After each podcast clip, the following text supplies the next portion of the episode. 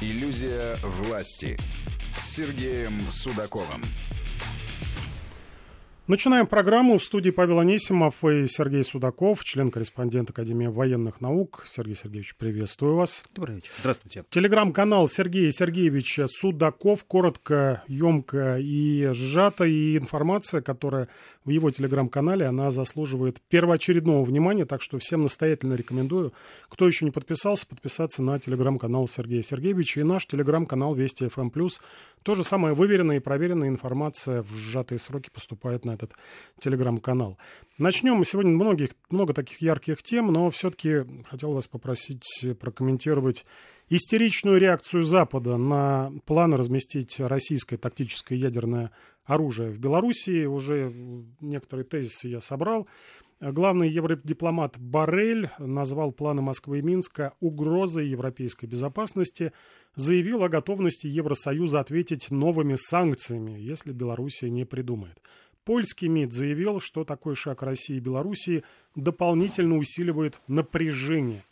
Литва и еще ряд стран Прибалтики назвали этот шаг угрозой соседям и всему европейскому континенту, ну и, э, естественно, призывают ввести новые санкции. Вообще удивительная история.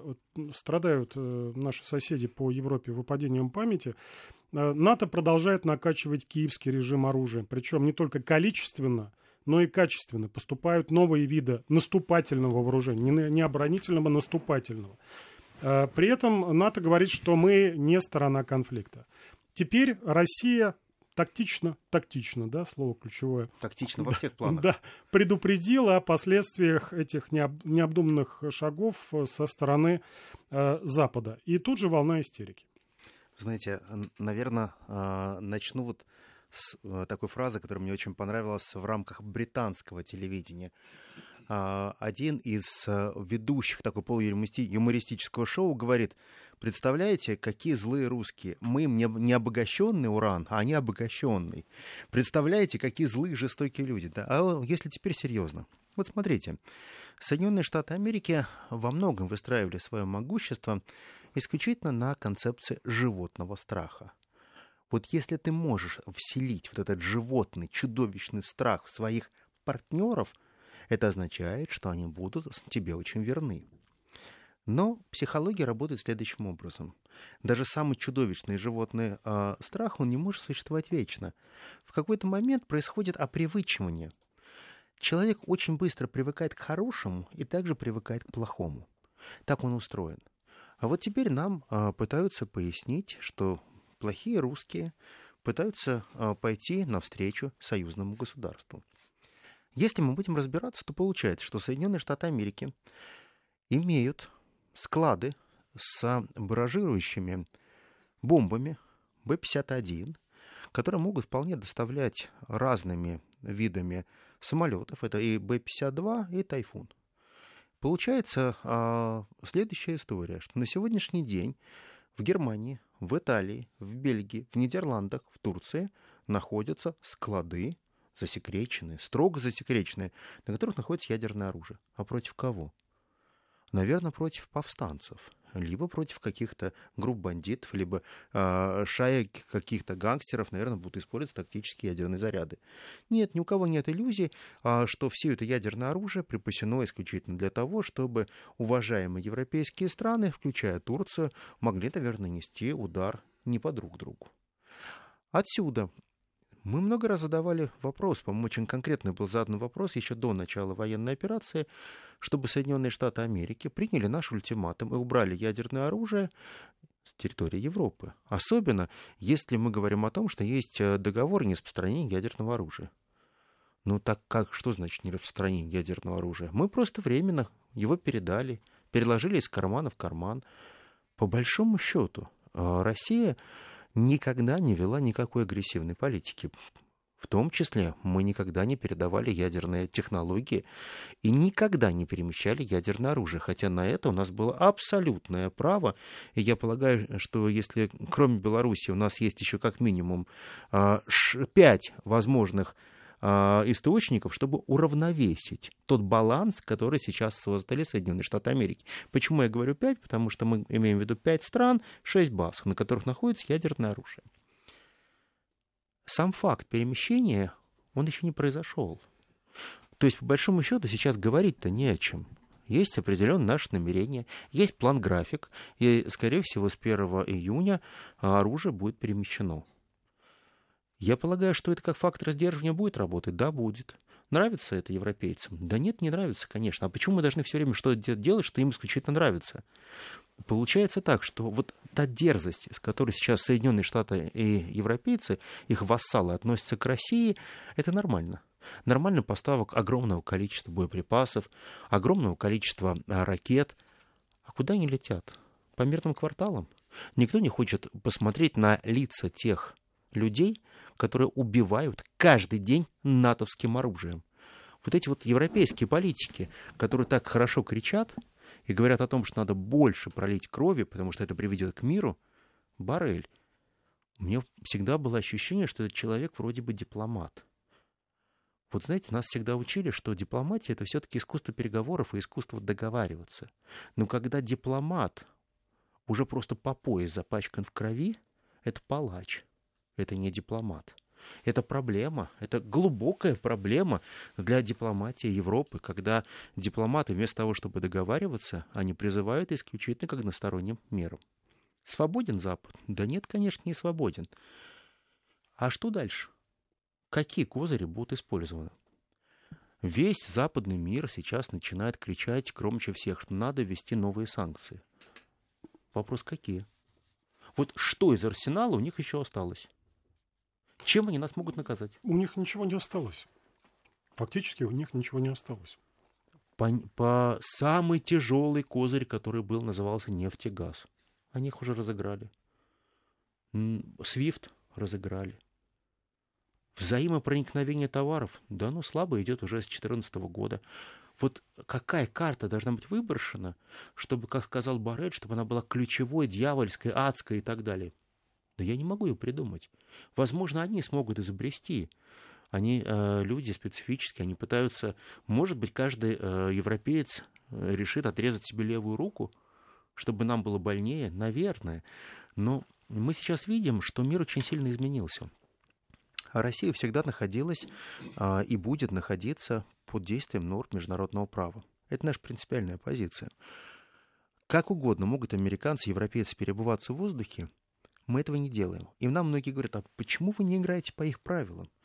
Почему вы стараетесь играть по правилам, нормам, если все остальные погрузились в хаос? Понимаете, в чем дело? Человек должен всегда отличаться от животного некой рассудительностью. И если мы спустимся на их уровень, то они, конечно же, добьют нас опытом. Вспомните Марка Твена, который говорил, никогда не спорьте с дураками. Опуститесь до их уровня, все, проиграли. На сегодняшний день, если мы также будем играть в ту игру, которая называется «Главное правило» никаких правил, это будет очень неправильно.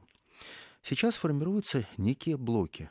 Взаимовыгодные, да, взаимовыгодные. Где-то мы уступаем, где-то нам уступают. Никогда не бывает, чтобы можно было просто договориться исключительно на взаимовыгодных условиях. Всегда есть определенные уступки, которые делаются даже дружественным странам. Но посудите сами, само понимание западного мира, оно очень долго формировалось. И вот так называемый единый большой Запад, а он же не единый. У каждого свои интересы. Ведь сейчас ключевая проблема – это чудовищный отрыв правящего класса от простого человека. Есть ли у нас проблемы с простым французом, итальянцем, испанцем, да, э, наконец, а, греком, а может быть даже и с поляком. Да нет, по большому счету. На уровне персональных отношений мы всегда можем договориться. Мы как-то говорили о разных уровнях дипломатии. Можем говорить о том, что есть простая человеческая дипломатия, когда люди договариваются друг с другом, приезжают в гости, совершают туристические поездки. Но в этом случае европейцы очень сильно пострадали. Русофобия серьезно раскручена? Да, серьезно. Не так давно я общался с моим товарищем из Италии и задал ему простой вопрос. Я говорю, как обстоит дело? Вот на сегодняшний день что происходит с русофобией? Он говорит, ты знаешь, вот 50 э, на 50 раскололось общество. 50% как мантру повторяют, эти страшные русские придут, съедят нас, съедят наших детей, изнасилуют наших женщин, и все будет очень плохо. Другая половина говорит, вы сумасшедшие. Этого не может быть от слова никогда, потому что вы находитесь под каким-то опиумом. Вы не видите ту реальность, которая происходит. Но вот эта часть, она достаточно велика. Она сокращается, но все равно их пропаганда работает достаточно серьезно. Ведь очень просто. В любых неурядицах бизнеса обвиняются русские. В любых неурядицах, которые связаны с отсутствием срывом туристических сезонов, конечно, виновата Россия. Но никто не хочет взять на себя вину и сказать, мы отрабатываем планы Соединенных Штатов Америки, потому что им это выгодно, они хотят сохранить мировую гегемонию, а мы это делаем исключительно ради того, чтобы поддержать не национальную валюту, а для того, чтобы сохранить Америку как страну гегемона и поддержать доллар США. Это было бы честно. Но представляете, кто из политиков может это сказать? Да никто, по большому счету. А наличие ядерного оружия – это определенный фактор сдерживания. Ведь не секрет, что неоднократно в американском истеблишменте было озвучено.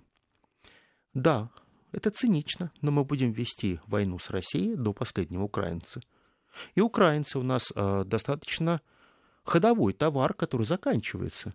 Просто может закончиться. Тогда на смену ему должны прийти другие нации, также сильно ненавидящие Россию. И всегда кивали в сторону Польши. Польша получает достаточно большие деньги от Соединенных Штатов Америки. С 2017 года там формируется стратегия ненависти и жуткой русофобии к России, а также открывается Форт Трамп, когда Америка берет на себя функции формирования там определенных доктринальных вещей, связанных не только с созданием там военного блока, а созданием определенного императива, согласно которому Польша является самым главным и мощным военным кулаком именно Европы. Что не позволено Германии, могут сделать поляки. Но понимаете, в чем дело? Опять же, хочу сказать, что нельзя всех причесывать под одну гребенку. И э, в случае перемещения ядерного оружия это абсолютно вынужденная мера с нашей стороны, и мы это делаем э, исключительно вопреки, а не потому, что у нас есть какая-либо прихоть, кого-то мы хотим напугать. Понимаете, вот в политике есть такое хорошее понятие «сказал, не сделал». Вот у нас работает система по-другому. Мы говорим, делаем. Когда ты постоянно кричишь «волки, волки», помните, чем это заканчивается. В, каким в какой-то момент можно опозориться очень сильно. Соединенные Штаты Америки исчерпали определенные механизмы давления на Европу. Сейчас те бунты, которые происходят, они же происходят не на ровном месте – если мы говорим про Францию, угу. почему народ высыпал? Вот пенсионная реформа. А зачем она нужна, эта пенсионная реформа? Да по одной простой причине, что деньги заканчиваются. Деньги из воздуха не рождаются. Америка может напечатать много долларов, но давать вам их в кредит. А вы им что? А Франция может им отдать, например, в постоянное пользование лазурное побережье, Лигурию. Кто-то может им уступить. Вот все какие-то знаковые места каждая страна могла бы э, просто вбросить в копилку Соединенных Штатов Америки и подарить. Им бумагу за это. Но в какой-то момент появляется и фактор Китая, и фактор Китая начинает действовать ужасающе на всех европейцев. Он говорит, очень хорошо, товарооборот Китая и Европы под 800 миллиардов, но в какой-то момент мы можем перестать рассчитываться в долларах США или евро, а мы захотим рассчитываться в нашей национальной валюте. Как будете и по какому курсу соизмерять то, что печатают ваши европейские банки. И да, самое главное, два типа экономики. Одна промышленная экономика, а другая финансовая. Сделайте ставку. Какая экономика будет будущего? Если ставку делаете на экономику промышленную, то обратите внимание на Россию, Китай, на Индию, как бы вы ни улыбались. А если вы всегда хотите играть в финансовую экономику, то запомните простую вещь. Финансовая экономика – это то, что на бутерброд не намазывается. Только если вы не являетесь гегемоном, который заставляет другие нации из вашей финансовой экономики отдавать вам свой хлеб, масло и, возможно, икру. Финансовая экономика – показательный пример для той же Европы. Это Великобритания. Ведь до Брекзита, до разделения на э, какую-то там остальную Европу и до великих англосаксов Лондон же был финансовым центром, а, мировым финансовым центром. Сейчас он скатился, ну, я не знаю, до, до рядового. До, до рядового, и из-за этого там у них проблема падает сильно в цене недвижимости. дорогая, некогда желанная, но не только из-за этого, потому что санкции антироссийские тоже дают о себе знать. И э, вопрос, опять, да, риторический вопрос к европейцам, но вряд ли они сейчас сформулируют ответ. А вы жертвуете своими национальными интересами. Это не только Великобритания, это Германия многие другие страны. Для чего вы жертвуете? Для того, чтобы Соединенные Штаты и доллар оставались гегемонами. К сожалению, время гегемонии доллара, по крайней мере, э, в Сенате США говорят, что оно прошло уже. И то, что сейчас предпринимают Россия, Китай, другие страны, переход на национальные валюты в расчетах, а оборот постоянно растет в расчетах национальной Конечно. валюты, это э, ставит еще один крестик, еще один гвоздь забивает в крышку э, долларовой. Долларовой мировой истории. Конечно, вы абсолютно правы когда говорите о очень насущных вещах. А что дальше? Вот представим, что есть Соединенные Штаты Америки, которые бесконечно печатают доллар США. Перегрет, да, перегрет. Но вы же покупаете его. Вы же берете эти деньги. Вы покупаете долговые обязательства, покупаете трежертис. А знаете, интересный есть факт. А вот страна может просто взять и вернуть трежертис, если мне понравилось. Может продать, но будет дисконт. А вот мы забыли одну вещь, я вам тоже поясню. Очень же очень классные ребята из ФРС, они придумали очень интересный подпунктик. Ты покупаешь ценные бумаги Соединенных Штатов Америки. Даешь, они... Даешь в долг. Денег отдал в долг. Они на твой кредит оценили его, выпустили бумагу, которая потом будет называться доллары США. Отпечатали. Я, например, посмотрел, думаю, как-то мне хочется выйти в кэш. Я очень хочу вам на миллиард, ну хотя бы хорошо, на миллиард продать вам этих долларов или обязательств я должен обратиться в Федеральную резервную систему, в Министерство финансов, предупредить им, сказать, я хочу продать вам, купите назад.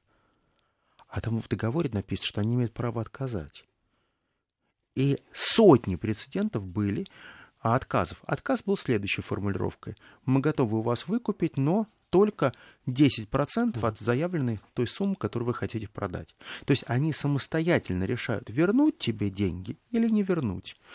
Многие говорят, а как же, вот, например, там тот же Китай постепенно сбрасывает.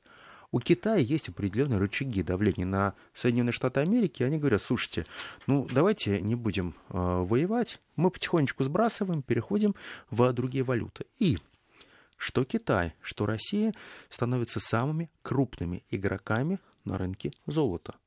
Американцы смеются и говорят, слушайте, ну это нищета берет золото, это только неудачники покупают золото, потому что э, нормальные, правильные пацаны, простите за сленг, должны вкладываться исключительно в хай-тек, потому что это дает совершенно другие дивиденды.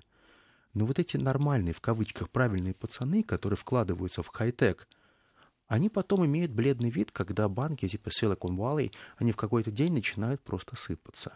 И оказывается, что этот хай-тек, он прекрасный. И высокотехнологичная сфера, она замечательна. Риски большие. И это рисковое поле, оно ничем не обеспечено. Ведь мы прекрасно понимаем, что если бы доллары США были обеспечены недвижимостью, золотом, да чем угодно, то это было бы создано миллион прецедентов, когда люди могут или страны вернуть эти доллары США и на что-то поменять. Юань? Да, пожалуйста. Вы всегда можете юани конвертировать на те валюты, которые вам нужно. И Китай вам в этом не откажет, потому что правила существуют немножко, э, работают немножко по-другому. В случае с Соединенными Штатами Америки мы с вами должны четко понимать, что для них формирование разбалансированного мира или то, что мы классическим красивым словом называем управляемый хаос, он никакого отношения к теории Мана не имеет. Потому что когда Ман прописывал теорию управляемого хаоса, он имел совершенно другое. Он не имел в виду, что к управляемому хаосу надо добавить кольту вашего виска, потому что вот это самый крутой аргумент. А дальше ты можешь рассказывать про хаос, про э, гениальные теории, про все что угодно. Все достаточно примитивно. Звонок Шольцу и подрыв труб. А вот это аргумент. А дальше выкручивайся как хочешь. И покупай, да, дорогой газ – у нас, у американцев, все изначально продумано. И да, по поводу нефти, мне кажется, это очень важно э, тоже это отметить. Американцы, да, крупнейшие производители нефти в мире. Но сейчас, в этом году и в том году в конце, они становятся крупнейшим приобретателями нефти. В Америке огромное количество сланцевой нефти, но это та нефть, которая называется легкая нефть, из которой можно э, сделать ну, авиационное топливо, из которого можно сделать высококачественный бензин, но из которого нельзя делать то, что называется классические мазуты, и все то, что можно уже вырабатывать из тяжелой нефти. А тяжелая нефть, к сожалению, как бы они ни смеялись над нами в 90-е годы, есть только у трех стран. У Венесуэлы, у Ирана и у России. Хотите они, увы и ах, других вариантов у вас нет. Если хотите свою нефть менять на ту нефть, которую можно использовать более широко в промышленности, то вам придется налаживать отношения и с Венесуэлой, на которую введены санкции, и на Иран, который находится под санкциями, и Россия. То есть, по большому счету, мир сейчас очень сильно зависим от этих трех стран, на которые оказывается чудовищное санкционное давление. Оно оказывается, оно оказывалось. Это Конечно. чудовищное санкционное давление. И развал Советского Союза это как раз подгрести под себя все э, тяжелые сорта нефти из России. Э, неудачная революция в Венесуэле, революция в, в кавычках, конечно, госпереворот тоже. И санкционное давление на Иран десятилетия, страна под санкциями, но никак пока не реагирует на желание Соединенных Штатов Вашингтона сменить там власть. Сейчас мы уходим на новости. Напомню, с нами сегодня член-корреспондент Академии военных наук Сергей Судаков. Телеграм-канал Сергея Сергеевича Судаков. Коротко и ясно, что называется наш телеграм-канал Вести ФМ+. Эм плюс не переключайтесь. Иллюзия власти с Сергеем Судаковым. 18.33 в Москве. В студии Павел Анисимов и Сергей Судаков, член-корреспондент Академии военных наук. Сергей Сергеевич, напомню, ваш телеграм-канал Судаков. И продолжаем. Еще одна громкая история. В Израиле, я так понимаю, что ну, к какому-то пику движется внутриизраильский конфликт, поскольку, да, Нетаньяху согласился приостановить рассмотрении и внедрении судебной реформы, из-за чего в последние дни шли многотысячные протесты. Вчера, по данным организаторов, от 600 до 700 тысяч человек вышли на улицы Э, для того, чтобы дать знак э, правительству, дать знак э, Нетаньяху, чтобы он отменил судебную реформу, которая так не понравилась определенной части жителей Израиля. Но сегодня поступили совсем другие, не в пользу протестующих вбросы, можно так сказать. Да, сейчас в эти минуты буквально идет штурм Кнессета, это парламент израильский, полиция отбивается от манифестантов. Но, с другой стороны, якобы уже собираются колонны сторонников Нетаньяху для того, чтобы разобраться, скажем так, с протестующими против судебной реформы. И более того, высокопоставленные раввины Израиля призвали правительство Беньямина Нетаньяху не останавливать спорную судебную реформу, не поддаваться на давление меньшинства на фоне вот этих общенациональных протестов. Вполне возможно, что вот как раз сейчас будет где-то та решающая точка, и, возможно, даже эта точка будет пройдена с жертвами, не исключено. О, скорее всего, скорее всего, очень бы хотелось, чтобы было по-другому, но, к сожалению, э, начнем немножко издалека. Прежде чем перейдем именно на те проблемы, которые есть в Израиле, я напомню, что Соединенные Штаты Америки научились маркировать свой-чужой по принципу демократии и не демократии. Самая легкая история. А что такое демократия для американцев, по большому счету? Ведь демократия это есть определенный набор процедур, который состоит в следующих нормативах. Первое – это разделение властей на судебную, законодательную власть. Это э, исполнительная власть. И, конечно же, обязательно условие независимой средства массовой информации. Партийная система. Желательно, чтобы это была многопартийная э, система, чтобы партии конкурировали за власть, и в этой конкуренции рождаются тогда самые лучшие, самые дерзкие, кто достоин этой власти армия. Армия должна выполнять исключительно-охранительную функцию и ни в коем случае не должна работать как внутренняя сила, которая может быть привлечена на стороне той или иной ветви власти. Также касается и Конституции, также касается и тех норм права, которые принимаются. Дальше обязательное условие – это наличие идеологической парадигмы. Если совсем хорошо это будешь быть как э, американцы, то это желательно, чтобы у тебя была идеология, которая называется либерализм. Ну, на худой конец пусть это будет консерватизм, все равно свои, но никак не э, проявление социализма. Потому что все измы, которые э, начинаются на социальные истории, Соединенными Штатами Америки не поддерживаются. Но вот Израиль. Израиль, наверное, ближайший друг, партнер, товарищ и брат Соединенных Штатов Америки. Но в Израиле нет конституции, а следовательно нет конституционного суда. Разделение властей, конечно, происходит очень жестко на законодательную, на судебную, на исполнительную власть. А судьи кто? Кто регулирует, по большому счету, справедливые и несправедливые законы? Кто регулирует, насколько правительство действует согласно интересам народа? Верховный суд. Верховный суд, по большому счету, является надзорным органом, который надзирает над тем, как исполняются и проводятся в жизнь те или иные назначения, как проводятся законы, как функционирует государство. Приходит Нетаньяхо и ссылается на европейский опыт. Посмотрите, как здорово. Вот Деголю удалось протащить пункт, согласно которому можно преодолевать любые э, хотелки парламента и можно самостоятельно принимать любые решения.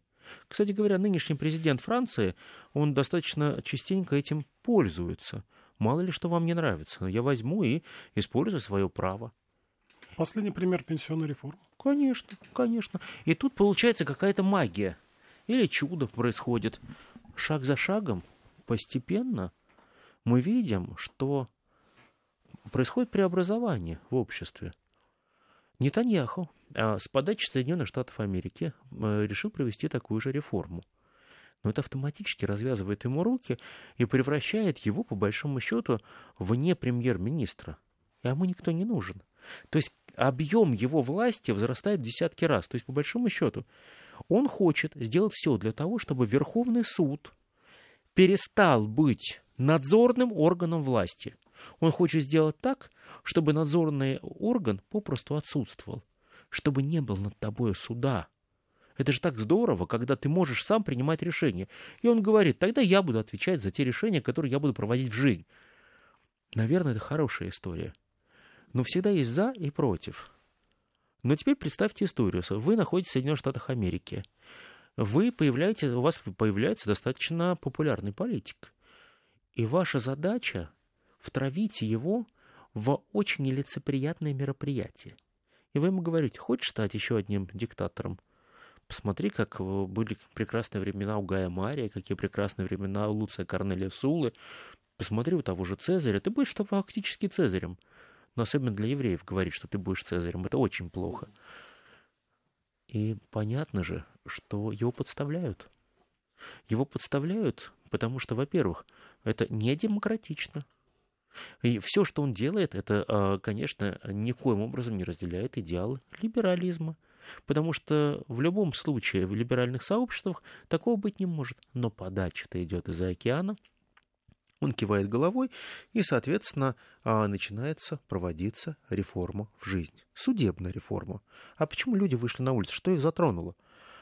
А затронуло как раз именно то, что в Израиле люди привыкли ориентироваться на то, что есть определенные права и свободы, что при огромном количестве партий ты можешь действительно найти свою, примкнуть к ней. Да, очень серьезный э, порог прохождения в Кнессет. Он всегда был в Израиле, но тем не менее мы понимаем, что плюралистическое общество, оно всегда должно быть свободной от диктатуры.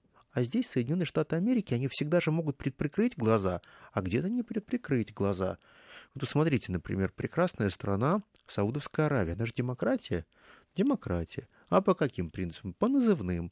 А есть разделение властей? Нет. А судьи как назначаются? Да вот просто взял всех родственников, назначил судьями. Но вот это не мешает Соединенным Штатам Америки длительное время иметь блестящие отношения с Саудовской Аравией. И вот сейчас Соединенные Штаты Америки, несмотря на то, что как будут проводиться эти разборки, они могут либо подвесить практически премьер-министра Израиля и сделать его зависимым еще больше от Соединенных Штатов Америки, либо наоборот, вбросить его в толпу, чтобы его съели и разорвали. У него, по большому счету, куда бы он ни пошел, у него не самые лучшие сценарии разыгрываются. Тогда возникает вопрос, а зачем он втянулся в эту игру? Неужели аналитики не просчитывали, какая будет реакция общества. Неужели э, не понимали, что есть инициативные группы, которые выведут людей на улицы? И да, у меня возникает вопрос, а вы можете вообще представить, чтобы без технологий, просто так, без оповещения, под миллион человек в Израиле может выйти на улицы?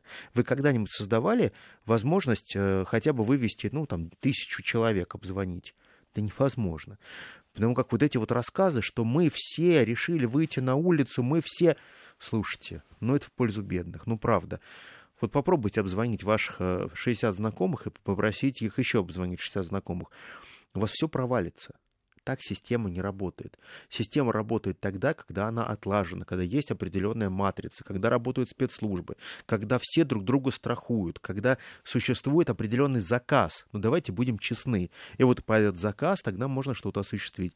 И то, что вы сказали, абсолютно правильные вещи, а ничего не кончено. Ведь противостояние, оно переходит в новую фазу, когда, казалось бы, уже затухающий конфликт он приводит к тому, что этот затухающий конфликт перерастет в пожар. А это будет большая проблема. Большая проблема и полыхнет не только в Израиле, может и рядом все полыхнуть. Ведь э, только-только там сейчас более-менее выравниваются отношения саудитов э, с близлежащими странами врагами. Вполне возможно, что если этот пожар действительно полыхнет э, и туда руку приложат Соединенные Штаты, то весь Ближний Восток и, естественно, весь нефтяной рынок может оказаться под ударом. Конечно же. А ведь логично, что Соединенным Штатам Америки всегда нужно играть на нескольких досках. Десятки досок, на которых они проводят разные партии. Ближний Восток это их ко... такой козырь. Они все знают про Ближний Восток. Американские спецслужбы прекрасно работают и обрабатывают ближневосточную тематику. Израиль Израиль не свободен в принятии решений, это факт. Саудовская Аравия, как бы они не хотели говорить о том, что они вне союзов, тем не менее, они все-таки уважительно относятся к мнению Соединенных Штатов Америки. И дело не в том, что они без удовольствия принимали Байдена. Байден как личность для них неинтересна. Но надо учитывать, что Соединенные Штаты Америки очень серьезный игрок на сегодняшний день, и попросту сказать, что мы игнорируем все то, что хочет, хочет Соединенные Штаты Америки, невозможно. Отсюда мы прекрасно с вами понимаем, что большая война еще впереди. Мы прекрасно с вами понимаем, что нефтяной рынок, он очень сложно, он сложно сбалансирован. И на сегодняшний день его очень легко разбалансировать. Вот э, Европа полагает, что еще немножко, еще чуть-чуть. Надо подзатянуть пояса, и все будет хорошо. Хорошо, но они не рассматривают такие сценарии, что в какой-то момент не снижаться цены будут, как сейчас на углеводород и на углеводородные ресурсы. Потому что все европейцы улыбаются и говорят, смотрите, мы 8-9 месяцев не могли запустить наше производство, потому что были огромные проблемы, высочайшие цены на газ и нефть, а сейчас вот все-таки начинается наше окно возможностей. Подождите, это окно возможностей, его кто-то подприоткрыл, но может закрыть и наглухо. Кто же это? Сейчас секундная пауза и продолжим. Вести ФМ. Член-корреспондент Академии военных наук Сергей Судаков, телеграм-канал Сергея Сергеевича Судаков. Переходите, подписывайтесь. И наш телеграм-канал Вести ФМ Плюс. Тоже переходите, подписывайтесь, кто этого еще не сделал. Я недаром упомянул Саудовскую Аравию, которая сейчас вроде как мирится, в том числе с Израилем с непримиримым с 1979 года, с, со времен исламской революции врагом, монархия против и Ирана. И немаловажную роль в нормализации отношений не только с Ираном, но и с Йеменом Саудовской Аравии сыграл Китай. А, и в этой связи вышла достаточно интересная статья, интересная в том плане для анализа, как там, на Западе, воспринимают а, нарастающее влияние на Ближнем Востоке Китая. А, журнал «Экономист» написал, ну, условная картинка, что э, центр Вселенной – это Китай – флаг, а вокруг него вращаются разные страны. И выводы достаточно неутешительные делают э, журналисты.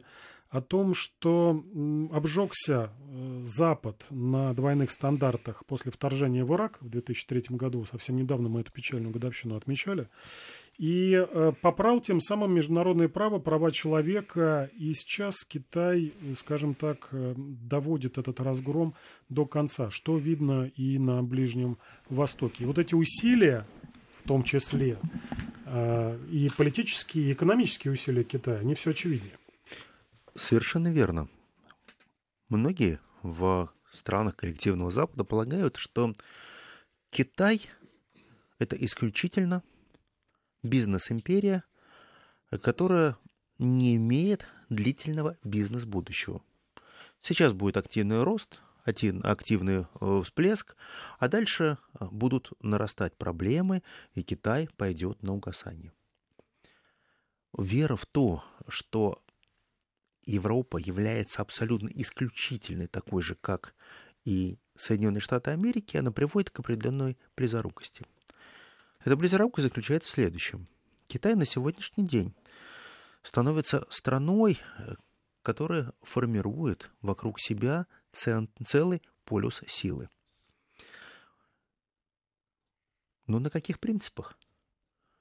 Хочешь быть с нами, хочешь быть в нашей парадигме, ты должен прекрасно понимать, что да, ты будешь с нами в союзнических отношениях, но самое главное, что ты должен сделать, ты должен признать, что такое справедливый мир. Но справедливый мир по-американски – это когда ты признаешь первенство Соединенных Штатов Америки, снимаешь шляпу, встаешь на колени и говоришь «О мой господин». Китай рассматривает концепцию многополярного мира немножко по-другому. Да, а, они очень бы, наверное, хотели, чтобы юань со временем стал резервной валютой. Но пока они к этому не готовы. Надо четко понимать, что у нас очень много разных экономических школ, которые говорят, не заигрывайте с Китаем. Вы просто поменяете доллар на юань, а суть от этого не изменится. Но мы должны с вами понимать очень четко, что Соединенные Штаты Америки очень долгое время шли к тому, чтобы создать мировую валюту. Она просто по волшебству не появляется. Ты должен был создать определенный актив, из чего произойдет самое главное – доверие к твоей национальной валюте. Сейчас мы видим, что доверие к доллару подрывается чудовищно по всему миру. А вот восстанавливать это доверие, ой, как непросто – ой-ой-ой, как непросто, потому что а, раз подорвал доверие, два, три, шантажом, насилием, угрозами можешь восстановить. Но это не доверие. Доверие, после которого осталось очень жесткое и горькое послевкусие, это как в том анекдоте. Ложечки нашлись, а осадочек остался. А когда этот осадочек уже накопился, что это уже накипь, уже хочется говорить, что а можно мне другой чайник, пожалуйста, без накипи. Я устал уже от этого. Вера в Китай как справедливое сообщество существует. Китай пока не готов вбрасывать свою валюту как резервную, потому что они понимают, им невыгодно это. Китай всегда живет в принципе выгодно, невыгодно, друг, враг. Они очень четко балансируют, и баланс интересов для них, конечно, означает, что Китай прежде всего никаких иллюзий. Америка прежде всего и Китай прежде всего – но единственное и самое важное отличие – Китай прежде всего, но с соблюдением общих правил игры. Мы зарабатываем себе и позволяем вам жить. Мы уходим от концепции патрон-клиенталистских отношений. Мы ваши патроны, вы наши клиенты. Соединенные Штаты Америки пытаются в своей парадигме создать мир воин – из которого они могут быть единственным мафиозным центром, который может решить любые проблемы. Если у вас есть проблемы с вашими соседями, вы должны обратиться к Дону, поклониться ему, честно рассказать, присягнуть, поцеловать перстень, и дальше, возможно, все произойдет. Но к этому вы должны отдать свое имущество, к этому вы должны отдать своих жен и детей, а также подарить будущее. И тогда Возможно, кто-то услышит о ваших проблемах, но не будет их решать. А вам дадут определенные возможности, чтобы эти проблемы не были усугублены. Калька работы с Америкой всегда одинакова. Страны обращаются, чтобы решить проблемы, не решают их, приобретают новые, потому что уже обратились. Обратился, уже должен. Ни, никто не может понять, что это принцип а, любой бандитской группировки. А откуда это взялось? Да взялось из того самосознания, как происходило формирование Соединенных Штатов Америки. Огромное количество гангстеров, которые просто были господами нового мира, это было в XVIII-XIX веке, они в этой же парадигме, в этом же сознании, они создавали политическую реальность. Они всегда полагали, неважно, насколько на тебе белый воротничок – ты очень четко должен понимать, что принципы жестокого и жесткого мира, бандитского, они просто будут перенесены на принципы большой политической игры. Китай — пять тысяч лет истории. Это конфуцианская концепция жизни. Неторопливо посмотреть, как воды реки принесут труп твоего врага. И рано или поздно действительно принесут — Тут принцип, э, кто больше выпил зеленого чая, тот и прожил дольше. Но у европейцев нет возможности сейчас отбросить Соединенные Штаты Америки. Несвободность. Выйти на улицу с митингами. А что это даст? Смогут ли они поменять свои правительства? Нет, пока не смогут. В Германии. Неужели все не понимают, что Шольц знал о подрыве северных потоков. Да, знают. Да, опросы проводят. И что? Германцы отвечают на это очень просто.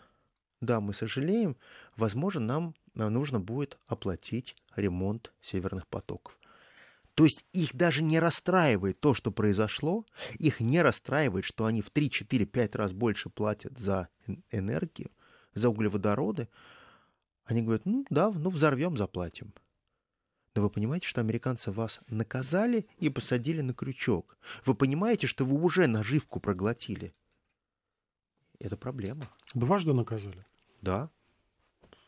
Ну, это же говорит о том, что э, не свободная Европа, ну, Германия, понятно, да, страна под оккупацией, под, под американской, но другие страны вполне себе суверенные государства, можно так сказать. Но и там тоже нет понимания, что такой порядок вещей нужно менять. Абсолютно. Вот э, многие полагали, что Франция является сейчас лидером Европы. И французские нравы, наверное, должны позволить им сбросить эту перену с глаз и сказать, ребята, давайте идти вперед. А нет, то же самое происходит с Италией, то же самое происходит с Испанией. Получается, что ключевые европейские страны, они чудовищно близоруки. А причина очень проста причина была и называлась а, зима 22 года. Как только они смогли пережить а, зиму 22 года, они посчитали, что с таки, такой же легкостью они переживут зиму и 23 и 24 года, и все будет хорошо. Но не забывают одну простую вещь. 24 год — это смена очень многих элит. Замечательная в кавычках Урсула фон дер Ляйен. Она в этом же 24 году должна уйти. И в 25 году должен заступить новое должностное лицо.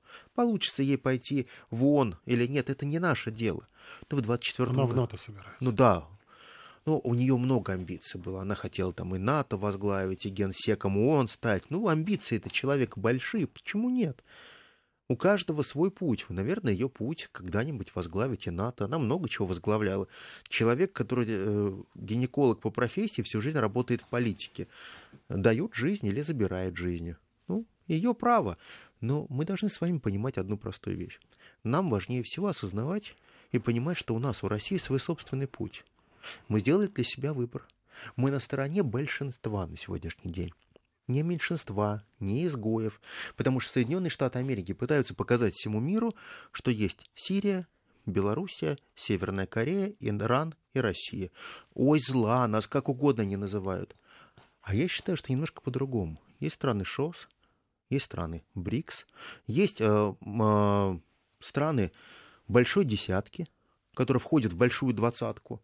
И это на сегодняшний день гораздо больше, чем половина человечества. И в, все в абсолютных цифрах это больше, чем 4,5 миллиарда человек.